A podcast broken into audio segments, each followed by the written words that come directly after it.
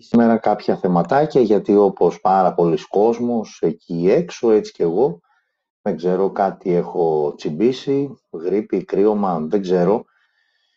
Χωρίς πυρετούς, χωρίς πονόλαιμο, απλά έχει βραχνιάσει η φωνή και κάπως ξεραμένη η μύτη. Ε, οπότε φαντάζομαι ότι αυτό περνάει προς τα έξω.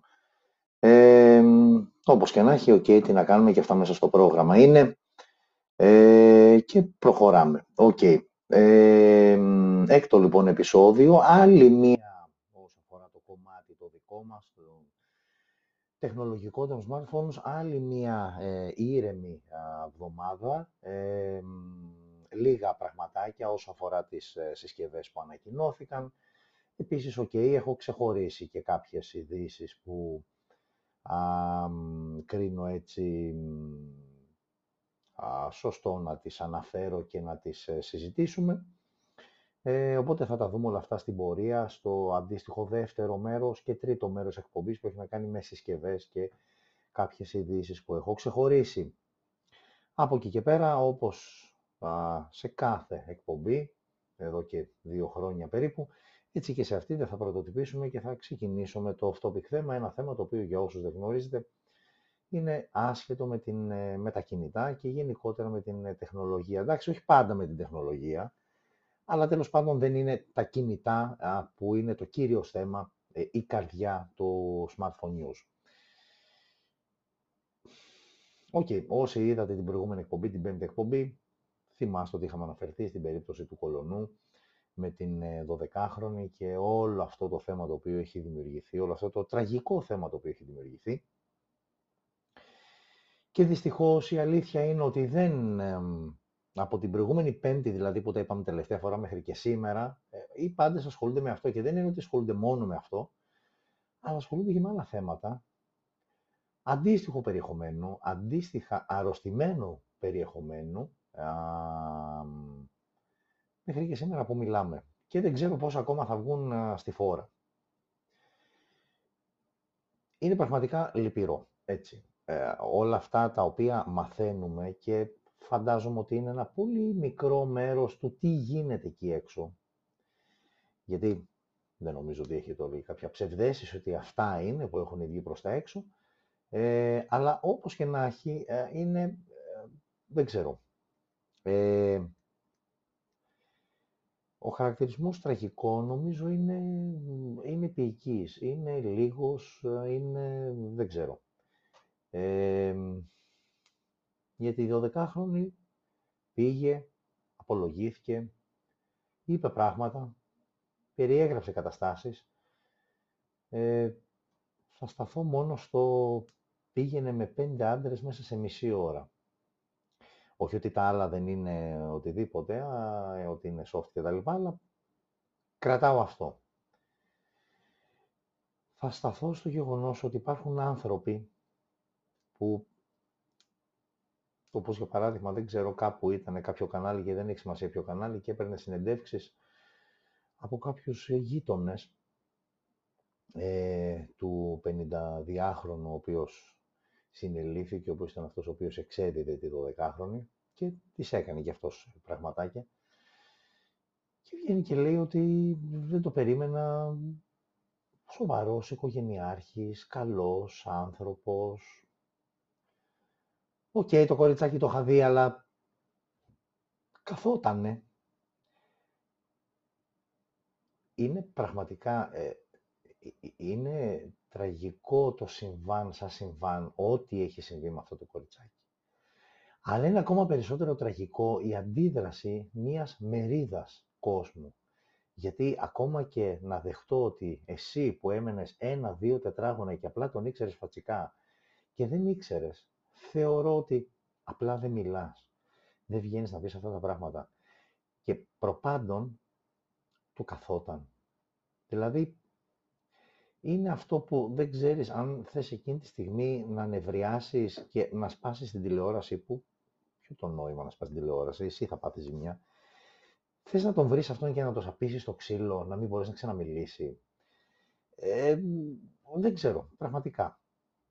Έρχεται έρχεται η, η δικηγόρος, γιατί κανένας δεν ήθελε να τον αναλάβει, έρχεται δικηγόρος λοιπόν αυτού του ανθρώπου, OK, okay. μόνο ο άνθρωπος δεν είναι όταν σκέφτεσαι και συμπεριφέρεσαι με αυτόν τον τρόπο, αλλά έρχεται τέλος πάντων αυτή, η οποία, OK, okay, αναμενόμενο είναι ότι μπαίνει στη διαδικασία να τον υπερασπιστεί.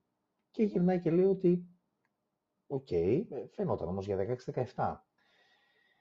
Είναι, είναι, είναι τόσο τραγικό όλο αυτό που το άκουσμα και μόνο κάποιου που δεν θα το καταδικάσει αμέσως, αλλά θα βγει και θα σου πει το οτιδήποτε άλλο, εξοργίζεις ακόμα περισσότερο. Και φεύγω από τη 12χρονη για να πάω στο 5χρονο, το οποίο το παρενοχλούσε και το κακοποιούσε επανειλημμένος αυτός ο 32χρονος ποδοσφαιριστής, αν δεν κάνω λάθος, ομάδας τρίτης εθνικής, με την βοήθεια της μητέρας του, η οποία κρατούσε, ε, τύπου babysitting, κρατούσε το μικρό, ερχόταν ο γιος, έκανε ό,τι έκανε και αυτή του έκανε πλάτες. Και νομίζω είναι πεντάχρονο σήμερα, αυτό ξεκίνησε όταν ήταν τετράχρονο. Τετράχρονο αγοράκι. Δηλαδή, δεν μπορώ να το διανοηθώ, δεν μπορώ να το διανοηθώ αυτό το πράγμα. Ότι πόσο αρρωστημένο μπορεί να είναι κάποιο μυαλό, πόσο αρρωστημένο, γιατί εδώ μιλάμε ξεκάθαρα για αρρωστημένα μυαλά. Όχι ότι τα μυαλά στην περίπτωση της 12χρονης ήταν λιγότερο αρρωστημένα, αλλά εδώ μιλάμε για ε, πιάνουμε κόκκινο, δηλαδή δεν πάει πιο κάτω, αρρωστημένο μυαλό, για να κάνεις αυτό το πράγμα και πόσο εξίσου αρρωστημένο μυαλό και της μάνας που βλέπει το πρόβλημα του παιδιού της και αντί να προσπαθήσει να το λύσει, του κάνει και πλάτες. Τον βοηθάει κιόλας. Ασύλληπτο, πραγματικά, πραγματικά ασύλληπτο ε, αυτό το πράγμα. Φεύγουμε και από αυτό. Διάβαζα σήμερα στην Κρήτη Αποκατάγομαι κιόλας και ορισμένες φορές πραγματικά ντρέπομαι, αλλά είναι, είναι άδικο γιατί θα μπορούσε να είναι από οπουδήποτε. Έτυχε να είναι από εκεί όμως. Ο θείος τώρα, ο οποίος, αν δεν κάνω λάθος, ήταν 62, επί κάμποσα χρόνια, τώρα δεν θυμάμαι, ήταν 2, ήταν 3, κακοποιούσε το δεκάχρονο ανήψη του. Και μάλιστα, όταν ξεκινούσε το άρθρο, έλεγε προσοχή, σκληρές περιγραφές, γιατί ε, το, όλη αυτή η υπόθεση ε, έφτασε στο δικαστήριο, ε, με αποτέλεσμα λοιπόν να αρχίζει το παιδάκι και η μάνα του και οι γονείς να λένε στοιχεία. Ο θείος λοιπόν αυτός, για να μην μπαίνω σε λεπτομέρειες, ε, το έβαζε ε, να κάνει ό,τι έκανε μαζί με ζώα, ε, το κακοποιούσε εκτός με το γνωστό όργανο που διαθέτουμε οι περισσότεροι άντρες, με το χέρι του, με ξύλα, Οκ. Εξίσου αρρωστημένο, έτσι. Δηλαδή δεν μπορώ να φανταστώ κάτι πιο αρρωστημένο από το ίδιο αρρωστημένο. Φεύγουμε και από αυτό. Πάμε εδώ, κοντά. Εδώ κοντά για εμάς που είμαστε Αθήνα. Για κάποιους άλλους μπορεί να είναι μακριά, αλλά τέλος πάντων στο κέντρο της Αθήνας, στο αστυνομικό τμήμα της Ομόνιας, οι δύο αστυνομικοί οι οποίοι βίασαν 19χρονη κοπέλα. Και όπου και εδώ πέρα προσπαθούν να μας πείσουν ότι η κοπέλα γούσταρε τον έναν από τους δύο αστυνομικούς και OK, okay, τον γούσταρε και τι πήγε στο τμήμα και ήθελε να κάνει κάτι με τον αστυνομικό και λέει ο αστυνομικός, έλα και εσύ φίλε μου να δοκιμάσεις, να μου πεις τη γνώμη σου. Γενικότερα λοιπόν, ε, και πόσα άλλα έχουν σκάσει τις τελευταίες μέρες κτλ. Γενικότερα λοιπόν αυτό που θέλω να πω είναι το εξής. OK, okay, είμαστε άρρωστοι. Αυτό είναι δεδομένο, έτσι, δεν το συζητώ. Τελικά όμως, γιατί συμβαίνουν όλα αυτά, θα μου πεις, συμβαίνουν τώρα, δεν γινόντουσαν χθες, δεν γινόντουσαν προχθές, δεν γινόντουσαν πριν κάποια χρόνια, πριν περισσότερα χρόνια. Γιατί συμβαίνουν όλα αυτά; Έχω την εντύπωση ότι η πηγή όλων αυτών, αυτό από το οποίο ξεκινάνε όλα αυτά τα πράγματα, είναι η έλλειψη αγάπης. Η αγάπη είναι μία έννοια τόσο συνηθισμένη, στο να την ακούς, στο να τη λες, στο να την... Να, να, να δίνεις αγάπη, να εισπράττεις αγάπη, είναι κάτι πολύ συνηθισμένο. Το οποίο κανονικά δεν θα έπρεπε. Και εξηγούμε. Τι εννοώ δεν θα έπρεπε, για να μην παρεξηγηθώ. Για να αγαπήσεις κάποιον πραγματικά και αληθινά, είτε αυτός είναι η σχέση σου, ο άντρας σου, η γυναίκα σου, ο φίλος σου, το παιδί σου, οτιδήποτε. Για να αγαπήσεις κάποιον αληθινά, σημαίνει ότι είναι καταρχάς μια αγάπη όπου δεν έχεις ανταλλαγή συναισθημάτων. Αγαπάω εγώ εσένα για αυτό που είσαι και όχι για αυτό που θα ήθελα να είσαι. Είναι πολύ βασικό αυτό. Η πηγή λοιπόν όλων αυτών είναι ότι ο περισσότερος κόσμος δυστυχώς και απλά τα τελευταία χρόνια είναι πολύ πιο έντονο γιατί έχει χαθεί η άμεση επαφή, γιατί όλα αυτά τώρα εδώ πέρα οι οθονίτσες, το κινητό που έχω εδώ, που με βλέπετε από το Facebook, από το YouTube και ευχαριστώ όλους και όλες που είστε αυτή τη στιγμή μέσα και παρακολουθείτε, γιατί για μένα σημαίνει πολλά, πάρα πολλά. Ε, η ουσία λοιπόν είναι ότι δεν ξέρουμε να αγαπάμε. Οι περισσότεροι δεν ξέρουν να αγαπάνε. Δηλαδή, αγαπάς ζητώντας κάτι σαν αντάλλαγμα. Είτε αυτό είναι το παιδί σου, είτε αυτό είναι η σχέση σου, είτε αυτό είναι ε, το έτερο σου ήμιση στο γάμο ή οτιδήποτε άλλο. Ε, όταν λοιπόν, γιατί όλοι αυτοί, όλοι αυτοί που βλέπουμε σήμερα και έχουν αυτές τις αρρωστημένες συμπεριφορές, κάποτε υπήρξαν παιδιά. Όλοι ξεκινάμε σαν βρέφη, μωρά, ενήλικες και πάει λέγοντας και φτάνουμε εδώ που βρίσκεται ο καθένας. Όλοι όμως έχουμε μία συγκεκριμένη πορεία. Κανένας δεν έχει διαφορετική. Μόνο ο Μπέντζαμιν Μπάτον ήταν που το πήρε ανάποδα, αλλά OK, okay, αυτό ήταν ταινία. Στην πραγματικότητα όμως, όλοι έχουμε μία πολύ συγκεκριμένη πορεία. Εκεί λοιπόν, στην αρχή αυτής της πορείας, νομίζω ότι χάνεται η μπάλα. Γιατί θεωρώ σχεδόν απίθανο, και δεν θα μπω σε ιατρικές περιπτώσεις, αλλά θεωρώ σχεδόν απίθανο όταν ένα παιδί έχει μεγαλώσει σε ένα υγιές περιβάλλον, ξαφνικά να ξυπνήσει ένα πρωί και να γίνει serial killer, ε, να σκοτώνει κόσμο, να βιάζει παιδιά, να οτιδήποτε. Ξαναλέω και πάλι ότι όλα αυτά από πίσω τους κρύβουν ψυχικές ασθένειες. Ψυχικές ασθένειες όμως, οι οποίες στις περισσότερες των περιπτώσεων δεν είναι και γενετής. Δημιουργήθηκαν από κάποια γεγονότα, από κάποιες καταστάσεις. Άρα λοιπόν το, το, το, η στραβοτιμονιά, ας το πούμε έτσι, ξεκινάει εξ αρχής. Δεν πάει ευθεία τα μάξι και ξαφνικά τραβάς μία και το φέρνεις τούμπα. Γίνονται και αυτά, αλλά όχι πάντα. Μάλλον αυτό δεν είναι το σύνηθες. Ξεκινάμε λοιπόν από εκεί. Όλα είναι θέμα αγάπης, γιατί ακόμα και αυτός ο ποδοσφαιριστής, ο 32χρονος με τη μάνα του, Ακόμα και εδώ που ας υποθέσουμε ότι η μάνα του έχει καταλάβει το πρόβλημα του παιδιού της, το γεγονός ότι του κάνει πλάτες για να κάνει το παιδί, για να κάνει το παιδί της αυτό που έκανε στο παιδάκι που πρόσεχε, ενώ μιλάμε για παθολογική αγάπη. Δηλαδή, είσαι ο γιος μου, ό,τι και να κάνεις θα σε στηρίξω. Μα δεν πάει έτσι. Για το 12χρονο, τα είπαμε στην προηγούμενη εκπομπή, το μόνο που έχω να ξαναπώ είναι ότι αυτό το παιδάκι το πιο πιθανό είναι ότι δεν θα μπορέσει να ορθοποδήσει ποτέ στη ζωή του με όλα αυτά που έχει ζήσει και με όλα αυτά που έχει τραβήξει, σίγουρα θέλει ψυχολογική υποστήριξη, αλλά ψυχολογική υποστήριξη απλά για να επιβιώσει, όχι για να ξεπεράσει, όχι για να το αφήσει όλο αυτό πίσω και να προχωρήσει. Αυτό οφείλει να κάνει, αυτό πρέπει να κάνει, αλλά είναι και κάποια πράγματα τα οποία στη ζωή δεν μπορείς να τα προσπεράσεις και δεν μπορείς να τα, να τα βάλεις σε ένα ντουλαπάκι στην άκρη και να πεις «ΟΚ, δεν το ξανανοίγω ποτέ αυτό το ντουλάπι και προχωρά τη ζωή μου». Είναι πάρα πολύ δύσκολο.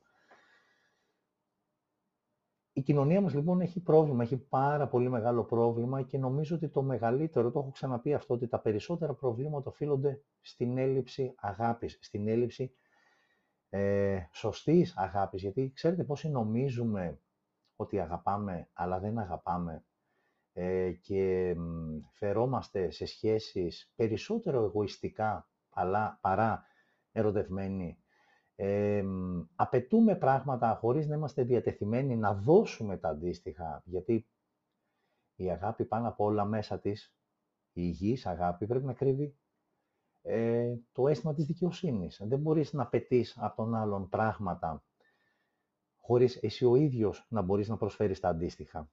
Είναι αυτονόητο αυτό.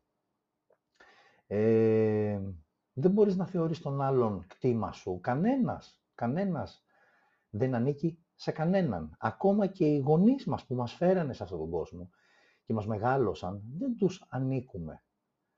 Οφείλουμε ένα ευχαριστώ, εννοείται, η αγάπη προφανώς και είναι αυτονόητη, σε φυσιολογικές συνθήκες πάντα έτσι, λοιπόν, αλλά δεν ανήκουμε. Κανένας δεν ανήκει σε κανέναν. Είναι πολύ βασικό να το αποδεχτούμε αυτό, γιατί αν το αποδεχτούμε αυτό, εξηγεί πολλά πράγματα και στη μετέπειτα συμπεριφορά μας. Ξαναλέω λοιπόν το πρόβλημα, το μεγαλύτερο πρόβλημα είναι η αγάπη. Δεν ξέρουμε να προσφέρουμε αγάπη. Και συνήθως το, αυτό που ζητάμε είναι να μας αγαπήσουν, γιατί αυτό είναι το πιο εύκολο. Δεν χρειάζεται να κάνουμε κάτι εμείς. Απλά ζητάμε απεγνωσμένα την αγάπη του άλλου. Όταν όμως φτάνουμε στο δύσκολο κομμάτι του να πρέπει εμείς να προσφέρουμε την αγάπη μας, εκεί τα πράγματα ζορίζουν, γιατί υπάρχουν προποθέσει. Υπάρχουν πράγματα που πρέπει να κάνουμε. Δυστυχώς στις μέρες μας και για να, να καταλήξω σε αυτό με το οποίο ξεκίνησα, ξαναλέω και πάλι ότι όλα αυτά είναι περιστατικά τα οποία δεν συμβαίνουν μόνο τώρα. Και παλιότερα ζούσαμε σε ένα συνεφάκι, σε έναν ε, παράδεισο που όλα ήταν ιδανικά, ένομα και τέλεια. Όχι βέβαια. Αλλά αν το παρατηρήσετε, και όχι πολύ μακριά, δύο-τρεις γενιές πίσω. Δύο-τρεις γενιές πίσω τι είναι, είναι οι παππούδες μας και οι γιαγιάδες μας, είναι οι γονείς μας και τώρα είμαστε εμείς. Αρρωστημένα μυαλά και συμπεριφορές υπήρχαν πάντοτε. Θα μου πεις, OK, τώρα βοηθάει η εξέλιξη, η τεχνολογία να τα μαθαίνεις πιο εύκολα πράγματα τα οποία μπορεί να συνέβαιναν και να μένανε εκεί, στη γειτονιά, στο τετράγωνο που γινόντουσαν και να μην ασχοληθεί κανένας και να μην το μαθαίνει ποτέ. Σαφώς μετράει και αυτό ως προς όλα αυτά που βγαίνουν προς τα έξω. Όμως, σκεφτείτε, σκεφτείτε πραγματικά πόσο, πόσο, α, πόσο διαφορετικά, πόσο, δια, πόσο διαφορετικά μεγαλώνουν τα σημερινά παιδιά σε σύγκριση με παλαιότερα χρόνια, με πολύ παλαιότερα χρόνια. Τι ερεθίσματα έχουν, τι επιλογές έχουν, και τελικά πόσο εύκολο είναι ένα παιδάκι να ξεφύγει σήμερα από ότι πριν μερικά χρόνια, που μη γελιόμαστε. Πριν μερικά χρόνια, όταν εγώ δηλαδή ήμουν μικρός για παράδειγμα, γιατί εγώ αυτή τη στιγμή, και δεν ξέρω αν φαίνεται ή όχι, και δεν με ενδιαφέρει κιόλας, είμαι 44. Όταν λοιπόν εγώ ήμουν μικρός, θυμάστε τι ήταν αυτό που φοβόντουσαν κυρίως οι γονείς, τα ναρκωτικά. Αυτός ήταν όχι ο μοναδικός, αλλά ο κύριος φόβος. Μην το παιδί μου κάνει κακές παρέες και πέσει στα ναρκωτικά. Τώρα, τα ναρκωτικά παραμένουν, αλλά και αυτά έχουν εξυγχρονιστεί πλέον. Αλλά είναι και ο ένας κίνδυνος από τους άλλους 50 νέους κινδύνους που υπάρχουν. Μην απαγάγουν το παιδί μου, μην βιάσουν το παιδί μου, μην κακοποιήσουν σε μικρή ηλικία το παιδί μου, μην δεχτεί bullying το παιδί μου, ε, μην ε, μπλέξει με κακές παρέες, αλλά όχι σε φάση ναρκωτικών, ε, σε κακές παρέες που αυτός θα κάνει άσχημες, ας το πούμε, πράξεις σε άλλους. Ε, μην το παιδί μου βλέπει στο κινητό, στο τάμπλετ, στην τηλεόραση σκηνές βίας, κάτι που ήταν αδιανόητο πριν κάποια χρόνια, όταν δεν υπήρχε ιδιωτική τηλεόραση όταν δεν υπήρχε ίντερνετ, όταν δεν υπήρχαν κινητά. Οπότε η μόνη σου επαφή με τον έξω, παύλα, άγνωστο κόσμο ήταν κάποια περιοδικά και αυτά για συγκεκριμένη διαδικασία και δύο-τρία κανάλια στην τηλεόραση. Άρα τα ερεθίσματα είναι σαφώς περισσότερα. Το φιλτράρισμα που οφείλουμε να κάνουμε εμείς οι γονείς, πολύ πιο δύσκολο. Και πολλές φορές είναι και ε, από ένα σημείο και μετά, όχι δύσκολο, αδύνατο. Μειώνεις τα ερεθίσματα. Δεν μπορείς σε κανέναν, σε καμία των περιπτώσεων, να τα εκμηδενήσεις όμως. Και για να μην το τραβάω πολύ, γιατί τα λέω όλα αυτά, γιατί από εκεί ξεκινάνε όλα αυτά που δημιουργούν ανθρώπους με αρρωστημένες συμπεριφορές, συγγνώμη, που βλέπουμε σήμερα στα κανάλια, στις τηλεοράσεις, και στα διάφορα social media, όπου η αστυνομία βγάζει, ανεβάζει μάλλον τις φωτογραφίες τους, τους βλέπεις, σε κάποιους η φάτσα τους σε παραπέμπει σε κάτι, αλλά οι περισσότεροι δεν πάει το μυαλό σου. Επίσης ένα λάθος που έχουμε, εμείς οι λίγο κάπως μεγαλύτεροι, έχουμε συνδεδεμένη την παρανομία με την εξωτερική εμφάνιση. Το οποίο ακόμα και αυτό έχει αλλάξει. Βλέπεις δηλαδή κάποιον ο οποίος μπορεί να είναι καλοντημένος, να είναι παρουσίαστος κτλ. Και λες αυτός, αποκλείεται, γιατί με τα βιώματα, παύλα, με τις εικόνες που έχουμε εμείς από τις τότε εποχές, ήταν πιο αγριά άνθρωποι αυτοί που κάνανε κακές πράξεις. Κολλήματα τώρα, έτσι, χωρίς καμία λογική. Κολλήματα. Και όμως, ακόμα και αυτό έχει εξελιχθεί. Είναι άνθρωποι κυριολεκτικά της διπλανής πόρτας που δεν θα πήγαινε καν το μυαλό σου ότι είναι τόσο άρρωστοι. Γιατί στη διπλανή μας πόρτα μπορεί να μένει ένας άρρωστος ψυχικά άνθρωπος. Και βέβαια υπάρχουν ψυχικές ασθένειες και ασθένειες, αλλά αυτές όμως όπου δημιουργούν πρόβλημα σε άλλους ανθρώπους, αυτές είναι που θα πρέπει να τις προσέχουμε κατά προτεραιότητα και στο οτιδήποτε βλέπουμε να γινόμαστε ενεργά μέλη και όχι απλά να κλείνουμε την πόρτα και να λέμε «ΟΚ, μην πούμε τίποτα, μην μας ακούσουν, δεν μας αφορά». Μας αφορά. Και μας αφορά γιατί μπορεί αύριο μεθαύριο να είναι το παιδί σου και αν έχεις πει το «δεν θέλω παιδιά», που είναι απόλυτα σεβαστή άποψη, όλο θα έχεις και κάποιο ανίψι, όλο και κάποιο παιδί θα έχεις που θα σε ενδιαφέρει. Και ας μην είναι το παιδί σου αυτό καθεαυτό. Και είναι γενικότερα αυτό που λέω ότι καλό είναι κάποια θέματα να τα, να τα δουλεύουμε πριν χτυπήσουν την πόρτα μας, γιατί τις περισσότερες φορές να χτυπάνε την πόρτα μας είναι και πολύ αργά. OK, okay, ε, 11 και 23, μπορώ να μιλάω με τις ώρες για το συγκεκριμένο θέμα και φαντάζομαι ότι και εσείς μπορείτε να ακούτε με τις ώρες για το συγκεκριμένο θέμα, γιατί είναι... Ουσιαστικά μιλάμε για την αρρωστημένη κοινωνία μέσα στην οποία μεγαλώνουμε. Μεγαλώνουμε όλοι μας. Δεν μεγαλώνουν μόνο τα παιδιά. Μην έχουμε αυτή την ψευδέστηση. Τα παιδιά μεγαλώνουν, αλλά μαζί με τα παιδιά μεγαλώνουν και οι γονείς. Μαζί με τους γονείς μεγαλώνουν και οι παππούδες. Μαζί με τα παιδιά μεγαλώνει μια ολόκληρη κοινωνία. Κανένας δεν μένει στάσιμος, κανένας δεν πάει ανάποδα. Όλοι έχουμε μια συγκεκριμένη πορεία. Δυστυχώς το πρόβλημα στι ανθρώπινε στις ανθρώπινες συμπεριφορές νομίζω είναι το μεγαλύτερο όλων. Άκουγα από χθες και κλείνω με αυτό μία συνέντευξη σχετικά με την κλιματική αλλαγή και όλα αυτά που συμβαίνουν και πόσο ζωφερό περιγράφεται το μέλλον για τον πλανήτη μας κτλ. Και έγινε ένας άνθρωπος και λέει το εξής απλό. Εδώ λέει δεν μπορούμε να συμπεριφερθούμε εμείς σωστά απέναντι στους συνανθρώπους μας, στους φίλους μας, στην οικογένειά μας. Πόσο πιθανό είναι να συμπεριφερθούμε σωστά στον πλανήτη στον οποίο ζούμε. Και είχε απόλυτο δίκιο. Όταν, έχουμε, όταν δεν έχουμε μάθει να σεβόμαστε τον διπλανό μας, τον από πάνω μας, τον από κάτω μας, τον απέναντί μας. Πόσο πιθανό είναι να σεβαστούμε τον πλανήτη στον οποίο αντικειμενικά είμαστε περαστικοί. Τόσα εκατομμύρια και εκατομμύρια χρόνια υπάρχει αυτός ο πλανήτης. Ε, φαντάζομαι δεν θα τον καταστρέψει ο άνθρωπος. Επιβίωσε πριν τον άνθρωπο, μάλλον χωρίς τον άνθρωπο, θα επιβιώσει και μετά τον άνθρωπο. Απλά πράγματα. Οκ, Δυσάρεστο θέμα για ακόμα μία φορά το off-topic, αλλά οφείλουμε αυτά τα θέματα να τα θίγουμε, να τα ακουμπάμε, να τα συζητάμε, να τα προβάλλουμε προς τα έξω, γιατί το πρόβλημα μεγαλώνει, το πρόβλημα σοβαρεύει και νομίζω ότι δεν απέχουμε πολύ από το ε, να καταντήσουμε ε, κάτι κοινίας ζούγκλας, όπου δεν θα υπάρχουν αξίες, δεν θα υπάρχουν αρχές, θα υπάρχουν μόνο αρρωστημένα μυαλά ε, και άνθρωποι που θα τα βλέπουν και δεν θα μιλάνε για να μην μπλέξουν και χαλάσουν αυτήν την ήρεμη και καλή οικογενειακή ζωή που έχουν. Και στο τέλος θα έχουν καταφέρει να κάνουν πολύ χειρότερο κακό από το να είχαν μιλήσει. Οκ. Ε, και κάπου εδώ σιγά σιγά, γιατί μας πήρε 25 λεπτά από την ώρα που ξεκινήσαμε, αλλά δεν πειράζει, αξίζει, πραγματικά αξίζει ε, και προτιμώ να κόψω από μια συσκευή που θα περιγράψω, να την περιγράψω πιο δύσκολα, απλά από το να κόψω για τέτοιου είδους ε, θέματα. OK. Okay. Ε, πάμε σιγά σιγά λοιπόν και στο δεύτερο μέρος της α, εκπομπής, που το δεύτερο μέρος της εκπομπής έχει να κάνει με τις συσκευές και δεν είναι πολλές, που ανακοινώθηκαν την εβδομάδα που μας πέρασε. Ε, ναι, και ξεκινάμε λοιπόν από την πρώτη συσκευή, που ανακοινώθηκε είναι από τη ZTE. Πάμε να βάλουμε και εικόνα. Εσείς βλέπετε, εσείς δεν βλέπετε ακόμα, αλλά θα δείτε ευθύς αμέσως σας γυρνάω την κάμερα. Εδώ είμαστε λοιπόν. Ε, είναι η συσκευή που ανακοινώθηκε από τη ΣΤΕ, είναι το Action 40C.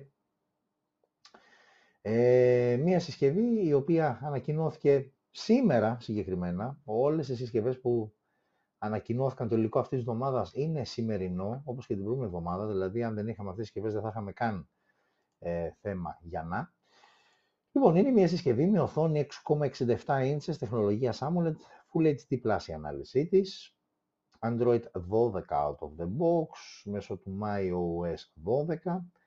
Στο εσωτερικό επεξεργαστής είναι ο Unisoc UMS512 TAF 618, οχταπύρινος με Mali G52 MV2, μία μοναδική έκδοση στα 4 GB RAM, στα 128 GB αποθηκευτικός χώρος.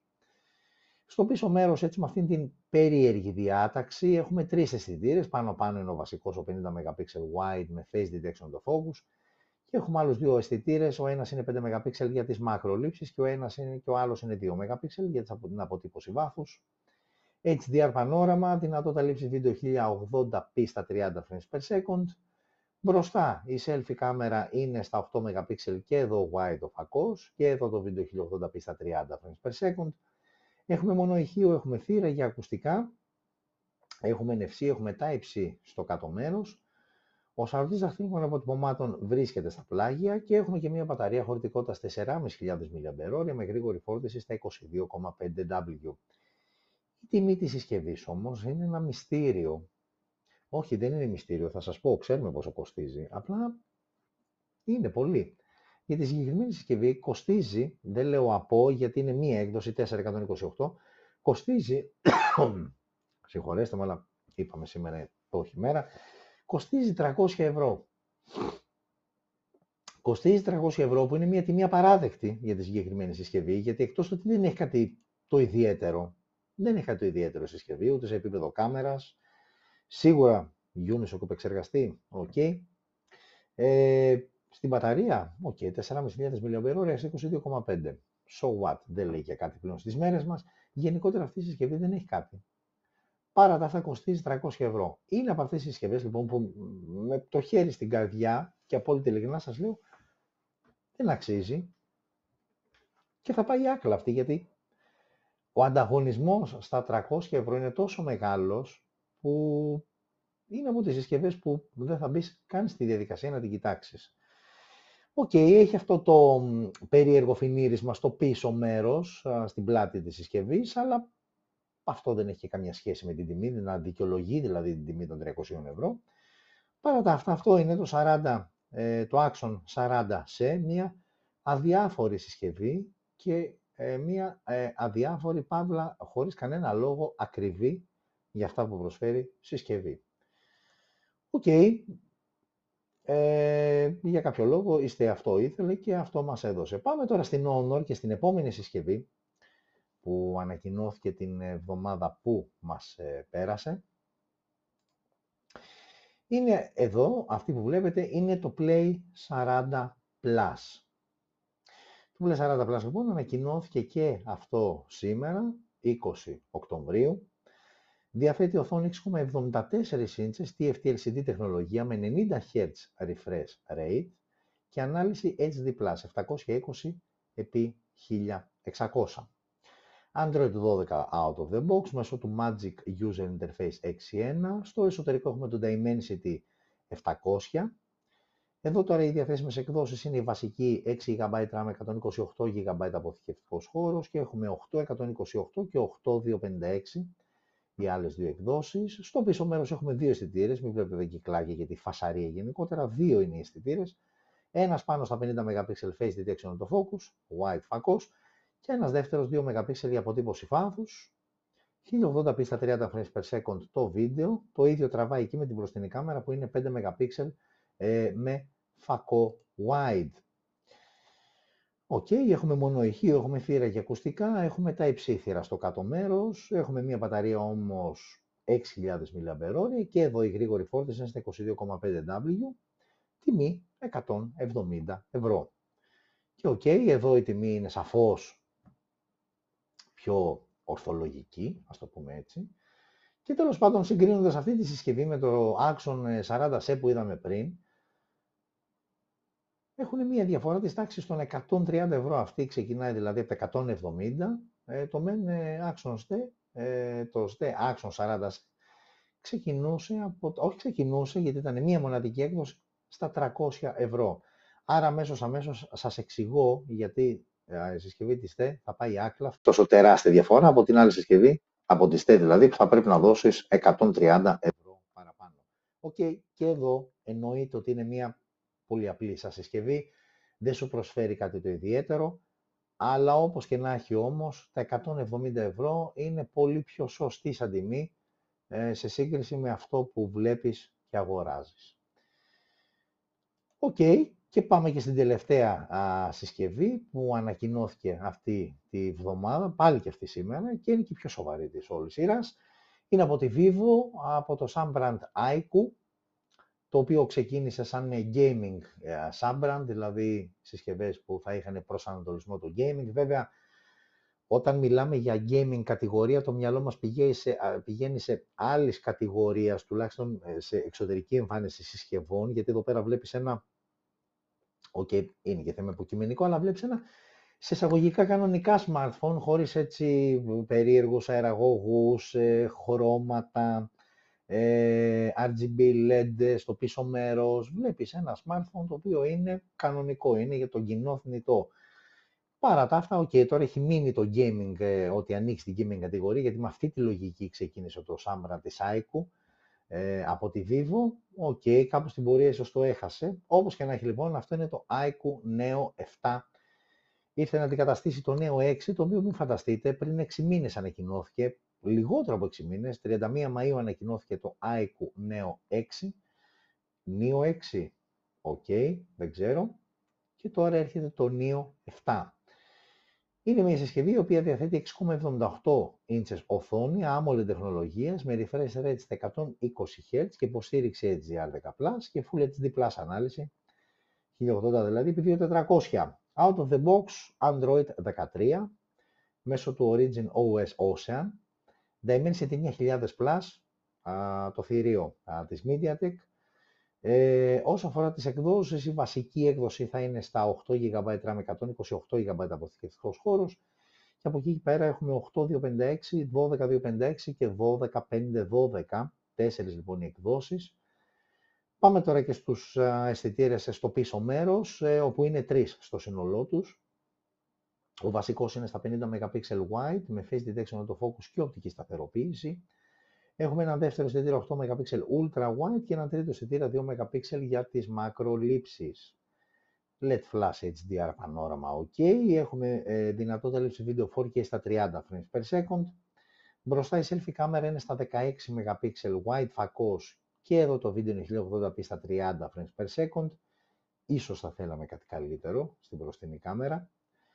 Uh, όπως και να έχει, έχουμε μόνο ηχείο, δεν έχουμε θύρα για ακουστικά. Ο ήχος της συσκευής είναι στα 24 bit. Έχουμε NFC, έχουμε θύρα περίθρων, έχουμε τα θύρα στο κάτω μέρος. Έχουμε σαρωτή δαχτυλικών αποτυπωμάτων μέσα στην οθόνη, under display optical τεχνολογίας. Και έχουμε και μια μπαταρία 5.000 mAh με γρήγορη φόρτιση στα 120W. Ε, και σύμφωνα με τα στοιχεία που μας έδωσε η Vivo, ε, ένα 0,50, δηλαδή η μισή μπαταρία τη φορτίζεις σε μόλις 9 λεπτά. Και η τιμή της συσκευής είναι από, στη βασική έκδοση, 380 ευρώ. Δηλαδή μόλις, έτσι για να το συγκρίνουμε και άμεσα και να γελάσουμε μαζί, μόλις 80 ευρώ παραπάνω από το επίσης αδιάφορο ε, που είδαμε, ε, το πάρα πολύ αδιάφορο, μάλλον όχι επίσης αδιάφορο, ε, ΣΔΕ Action 40 σε 300 ευρώ εκείνη η συσκευή και εδώ 380. Γι' αυτό το ξαναλέω, θα πάει άκλαυτη. Και όταν λέω κάτι δεν το λέω τυχαία, έχω τους λόγους μου το λέω και το αιτιολογώ κιόλας. Οκ, ε, μια άκρως ενδιαφέρουσα συσκευή και το 380 την κάνει ακόμα πιο ενδιαφέρουσα. Έτσι σε μια γρήγορη σύγκριση με το, ε, όχι με το περσινό, με το προηγούμενο μοντέλο, το Neo 6, αυτό είναι το Neo 6, που ανακοινώθηκε το Μάιο που μας πέρασε και πάμε πάλι πίσω, αυτό που ανακοινώθηκε σήμερα είναι το νέο 7. Βασικά, οι διαφορές σε επίπεδο εξωτερικής εμφάνισης είναι σχεδόν, α, α, σχεδόν δεν φαίνονται, δηλαδή, ok, εδώ έχει λίγο πιο πάνω αυτό το, το κομματάκι, το χρυσαφί που εδώ πέρα είναι όλο αυτό το μαύρο τζάμι, δεν υπάρχει. Στο μπροστά μέρος δεν έχουμε καμία ακριβώς ε, διαφορά. Σε επίπεδο χαρακτηριστικών τώρα, ε, σε επίπεδο χαρακτηριστικών, ε, το, το 6 από το 7 που είδαμε έχει μικρότερη οθόνη, 6,62 inches ήταν το 6, 6,678 είναι τώρα, αλλά παραμένει όμως τα ίδια χαρακτηριστικά, AMOLED 120 Hz refresh rate και υποστήριξη HDR10+. Ε, το Neo 6 φόρεγε τον Snapdragon 870 5G, ενώ εδώ έχουμε τον Dimensity 9000+. Ε, 828 και 12256 ήταν οι μοναδικές εκδόσεις για το Neo 6, εδώ έχουμε περισσότερες. Ο βασικός αισθητήρας ήταν 64 MP ε, και τότε με οστική σταθεροποίηση. Οι άλλοι δύο αισθητήρες είναι οι ίδιοι. 16 MP ήταν και η selfie κάμερα. Το Neo 6 είχε στέρεο ηχεία που δεν έχει το Neo 7. Ε, το Neo 6 δεν είχε NFC που έχει το Neo 7. Ε, το Neo 6 είχε μικρότερη μπαταρία, 4.700 mAh στα 80W. Εδώ είναι ίσως η μεγαλύτερη διαφορά που έχουν τα δύο μοντέλα μεταξύ τους. Εδώ και μεγαλύτερη μπαταρία και πολύ καλή γρήγορη φόρτιση, 5.000 mAh στα 120W. Άρα λοιπόν είναι κατακλείδη το Neo 7, AIKU Neo 9, η πλήρους ονομασία του, αν τη λέω σωστά, για να προλάβω αυτούς θα πεταχτούν και θα μου πούνε ότι α, δεν τη λένε έτσι και την είναι αλλιώς.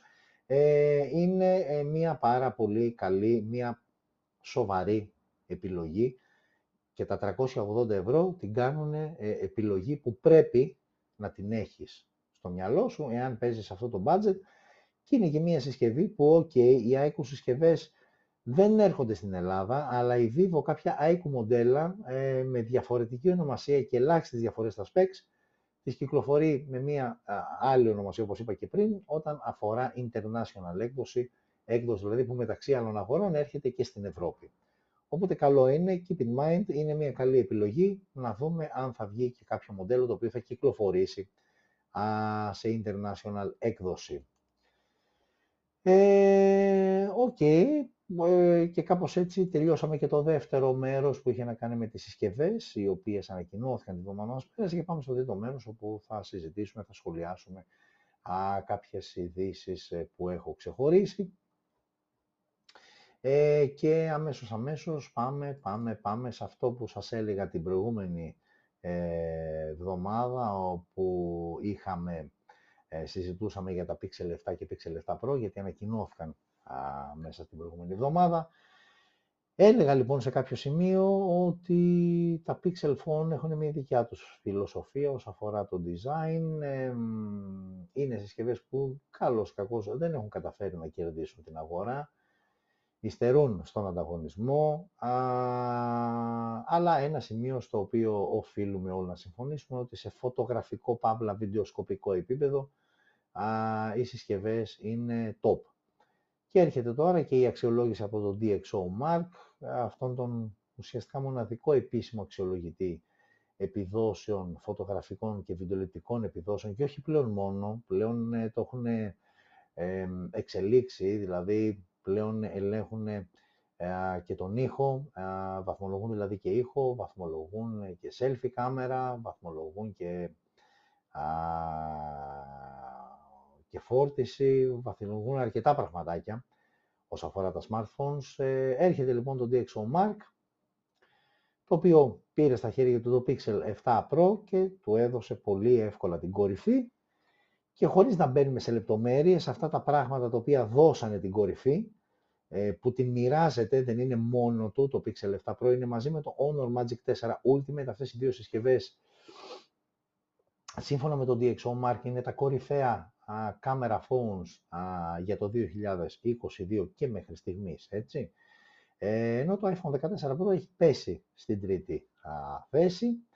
Ε, αυτά που δώσανε τους ε, παραπάνω πόντους που κάνανε τη διαφορά δηλαδή για να πιάσει κορυφή είναι το πάρα πολύ καλό zoom και όταν λέμε πάρα πολύ καλό zoom εννοούμε ότι zoom ok, ε, δεν είναι μόνο να κάνει zoom, είναι και η ανάλυση, η τελική ποιότητα της φωτογραφίας όταν πλέον έχεις ζουμάρεις. Ε, πάρα πολύ δυνατό βίντεο, στη λήψη βίντεο δηλαδή πήρε πολύ ψηλή βαθμολογία. Ε, τεχνολογία Super Res Zoom ε, παίρνει πληροφορίες και από την κύρια κάμερα από το, αλλά και από το ελεφόντο αισθητήρα και χρησιμοποιεί τα δεδομένα για να βγει η τελική φωτογραφία, που και αυτό δίνει πολύ λεπτομέρεια και καθαρότητα στη φωτογραφία. Ε, όσο αφορά την αποτύπωση χρωμάτων, ε, το δέρμα του ανθρώπινου σώματος ε, έξω στη φύση, αποτυπώνει πολύ όμορφα ε, και ρεαλιστικά τα χρώματα, γιατί καμιά φορά μια ε, φωτογραφία όπου βλέπεις έντονα χρώματα, ξεγελάει το μάτι και νομίζεις ότι είναι πω, πω πολύ καλή φωτογραφία τράβηξε. Δεν είναι όμως γιατί μια φωτογραφία, βασική προπόθεση για να την θεωρήσεις καλή, είναι να είναι όσο το δυνατόν να απεικονίζει ρεαλισμό σε αυτό που βλέπει ο φακός. Δηλαδή, να αποτυπώσει μια φωτογραφία σε ένα λιβάδι, για παράδειγμα, να είναι μια τουλίπα, να αποτυπώσει το κόκκινο του τουλίπας όπως είναι και να μην το κάνει oversaturate, δηλαδή να μην τονίσει πολύ περισσότερο το χρώμα και το τελικό αποτέλεσμα ναι, με να είναι εντυπωσιακό στο μάτι, αλλά να μην είναι τόσο αληθοφανές. Και εκεί την πατάνε περισσότερο. Βλέπουν δηλαδή έντονα χρώματα και πολύ ζωντανές φωτογραφίες και τους ξεγελάει και νομίζουν ότι αυτή είναι μια ποιοτική, ποιοτικά καλή φωτογραφία, αλλά αυτό δεν ισχύει. Ενώ και οι μακρολήψεις, όταν πλησιάζεις δηλαδή πολύ κοντά για να βγάλεις ένα αντικείμενο από κοντά, ας πούμε, με το μακροφακό, είναι πάρα πολύ καλά τα αποτελέσματα. Και εδώ βλέπετε τις βαθμολογίες, όσο βλέπετε τώρα στη συγκεκριμένη φωτογραφία, 148 πήρε συνολική βαθμολογία στο Photo Effect, εκεί που δεν τα πήγε καλά είναι στο bokeh, όταν δηλαδή τραβάς φωτογραφία ένα συγκεκριμένο αντικείμενο ή πρόσωπο και από πίσω θολώνεις στο background κτλ. Ε, και στο βίντεο 143 που είναι από τις ψηλότερες βαθμολογίες που έχει πάρει α, smartphone σε αυτόν τον τομέα. Άρα λοιπόν, οκ, έρχεται αυτό και επιβεβαιώνει αυτό που είπα και την προηγούμενη εβδομάδα, ότι έχουν πολλά πράγματα που τα κρατάνε πίσω τα Pixel Phone και δεν κερδίζουν σημαντικό μερίδιο στην αγορά. Αλλά στον τομέα με τους ε, αισθητήρες, φωτογραφία και λήψη βίντεο, εκεί τα πάνε καλά, τα πάνε πολύ καλά και μέχρι στιγμής τα πάνε καλύτερα από όλους, αφού είναι στην πρώτη θέση μαζί, είπαμε, με το Honor, α, με το Honor, με ποιο Honor, το Ultimate, το Magic 4, το Ultimate. OK, τώρα η επόμενη είδηση είναι ωραία είδηση, ενδιαφέρουσα είδηση. Έχουμε μπει πλέον για τα καλά στην εποχή των αναδιπλούμενων ε, συσκευών, foldable smartphones. Και έχουμε δει σε παλαιότερη εκπομπή κάποια demo videos που είχαν κυκλοφορήσει από την συγκεκριμένη συσκευή που σιγά σιγά αρχίζει ολοένα και περισσότερο μας πλησιάζει σαν τελικό προϊόν, το οποίο θα είναι διαθέσιμο. Ε, γιατί αυτό που βλέπετε στην οθόνη σας αυτή τη στιγμή είναι δημιούργημα της Lenovo και παρουσιάστηκε στο Tech World 2022. Θα δούμε και αντίστοιχο βιντεάκι γιατί πραγματικά πιστέψτε με, σας έχω μια φωτογραφία πως είναι η συσκευή κλειστή και σας έχω και μια φωτογραφία μισό λεπτάκι και σας έχω και μια φωτογραφία πως η συσκευή είναι ανοιχτή. OK, okay. ε, είναι όμως από τις ειδήσεις ε, που, τη θες, που το θες το βίντεο γιατί ε, είναι αλλιώς να τη βλέπεις κλειστή και ανοιχτή και είναι αλλιώς να βλέπεις πώς ξεδιπλώνει η οθόνη και είναι κάτι το οποίο θα το δείτε ευθύς αμέσως. Ε, θα δείτε έναν έτσι συμπαθητικό α, κυριούλη. Ε, αυτός ο συμπαθητικός κυριούλης λοιπόν όπως βλέπετε στην οθόνη σας είναι ο Λούκα Ρος, είναι ο CEO, Vice President και δεν ξέρω εγώ τι άλλο α, της Lenovo και έρχεται αυτός ο άνθρωπος να μας παρουσιάσει αυτό που θα δείτε ευθύς αμέσως και δεν είναι άλλο από ε, το πώς ε, αναδιπλώνεται η οθόνη και μεγαλώνει και μικραίνει. Ε, βέβαια, καλά τα λέμε εμείς, για να το δείτε θα πρέπει να αρχίσει να παίζει το βίντεο. Ναι, έχει ένα κόλλημα τώρα. Δεν ξέρω γιατί, αλλά όπως και να έχει, θα το δούμε τώρα. Ε, ναι, και τέλος πάντων, ε, δεν είναι μεγάλο το βίντεο, ένα λεπτό είναι. Μας δείχνει εδώ πέρα κάποιες καινοτομίες της Lenovo, για παράδειγμα με το ThinkPad, όπου μπορούσες να περιστρέψεις πλήρως την οθόνη και ουσιαστικά από tablet, ε, από μάλλον από laptop, ε, να το μετατρέψεις σε tablet. Ε, Οκ, εδώ ε, laptop το οποίο είχε και οθόνη αφής, μπορούσε πολύ εύκολα να, να μετατραπεί σε reader book για το, για το Motorola Razr και την ε, foldable οθόνη. Οκ, ξεκινάει έτσι αυτή η εισαγωγή. Αλλά εδώ πέρα τώρα ε, πάμε να δούμε τι εστί Flexible OLED Screen. Ε, γιατί εδώ πλέον δεν μιλάμε για αναδιπλούμενη οθόνη, εδώ μιλάμε για rollable οθόνη. Και το τι σημαίνει αυτό στο χέρι μας θα το δείτε ευθύς αμέσως, γιατί πατώντας ένα κουμπάκι, κοιτάξτε πόσο όμορφα η οθόνη ξεδιπλώνει προς τα πάνω. Οκ, είναι ωραίο, είναι ενδιαφέρον. Ε, κοιτάξτε πόσο ωραία επίσης μαζεύει η οθόνη. Ε, οκ, εδώ πέρα βάζει ένα βιντεάκι και θα στο γυρίσει σε landscape και ταυτόχρονα θα μεγαλώσει την οθόνη. Αυτές λοιπόν είναι οι νέες οθόνες που πατεντάρει η Lenovo και θεωρώ ότι πολύ σύντομα α, θα τις δούμε. Ε,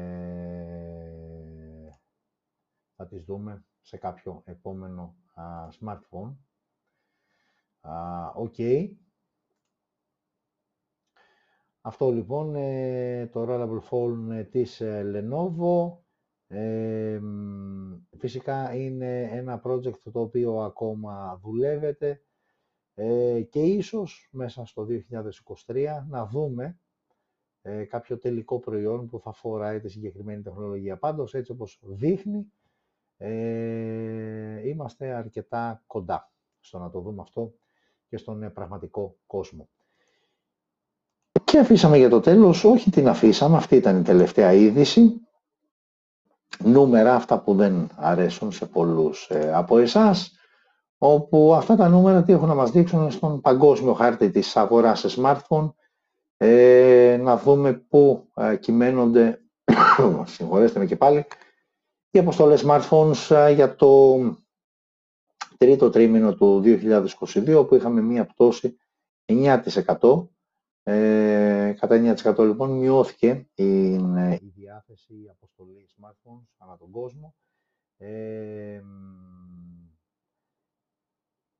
και βέβαια ε, αυτό έχει επηρεάσει αρκετούς ε, μεγάλους ε, παίχτες στον χώρο και η Apple πρόσφατα ζήτησε μείωση της παραγωγής για το iPhone 14 Plus γιατί τα νέα, σύμφωνα με το πρώτο μπραφ που έγινε με το που η συσκευή έγινε διαθέσιμη, δεν ήταν ιδιαίτερα ενθαρρυντικά.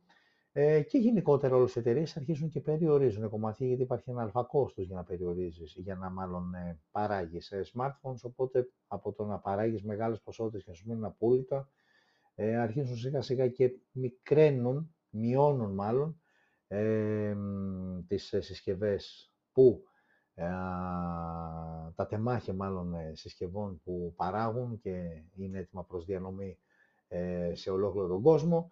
Γενικότερα υπάρχει μία μείωση, γενικότερα η όλη αυτή η κατάσταση, λίγο με τον κορονοϊό, α, λίγο με τον πόλεμο κυρίως εδώ πέρα στην Ευρώπη, Ουκρανίας, Ρωσίας που έχει απλώς τα πλοκάμια του σε πολλά πράγματα. Βλέπε θέρμανση και φυσικό αέριο και πετρέλαιο, αγορά smartphones, είναι πολλά πράγματα, αλλά μεγαλύτερες, αλλά μικρότερης σημασίας που επηρεάζονται. Ε, ο κόσμος είναι λίγο πιο διστακτικός, είναι λίγο πιο, πιο επιφυλακτικός, ε, δυσκολεύεται πιο πολύ, γιατί το τελικό συμπέρασμα είναι αυτό, δυσκολεύεται πιο πολύ σε σύγκριση με δύο-τρία χρόνια πριν να διαθέσει μεγάλο χρηματικό ποσό για αγορά smartphone το οποίο και αυτό κρύβει έναν φόβο και μία ανασφάλεια μέσα του όσον αφορά την ε, συμπεριφορά των ε, καταναλωτών. Ε, όπως και να έχει, δεν, και, και κλείνει το, πάμε να γυρίσουμε την κάμερα από μένα ή του Facebook, και κλείνει το άρθρο τέλος πάντων λέγοντας ότι είναι αβέβαιο το πώς θα κλείσει το 2022. Ε, μην περιμένετε πάντως πλήρη αναστροφή, ίσως το μείον 9% να, να μικρύνει, να γίνει ένα μείον 6, μείον 7, αλλά το μείον σαν πρόσημο θα παραμείνει σε σύγκριση με το αντίστοιχο τρίμηνο περσινής και προπέρσινης ε, χρονιάς. Οκ. Ε, και κάπου εδώ τελειώσαμε και το έκτο επεισόδιο. Είδαμε τις συσκευές, είδαμε τις ειδήσεις ε, που ξεχωρίσαμε, ξεκινήσαμε με ένα καθόλου ευχάριστο off-topic θέμα και σε συνέχεια του ίδιου off-topic θέματος που ανοίξαμε στην προηγούμενη εκπομπή. Ε, συνήθως, ε, και θα το κάνω και τώρα εννοείται αυτό, ευχαριστώ όλες και όλους που μείνατε μαζί μου μέχρι αυτήν την ώρα, σχεδόν 10 λεπτά πριν πατήσουμε Παρασκευή και 21 Οκτωβρίου.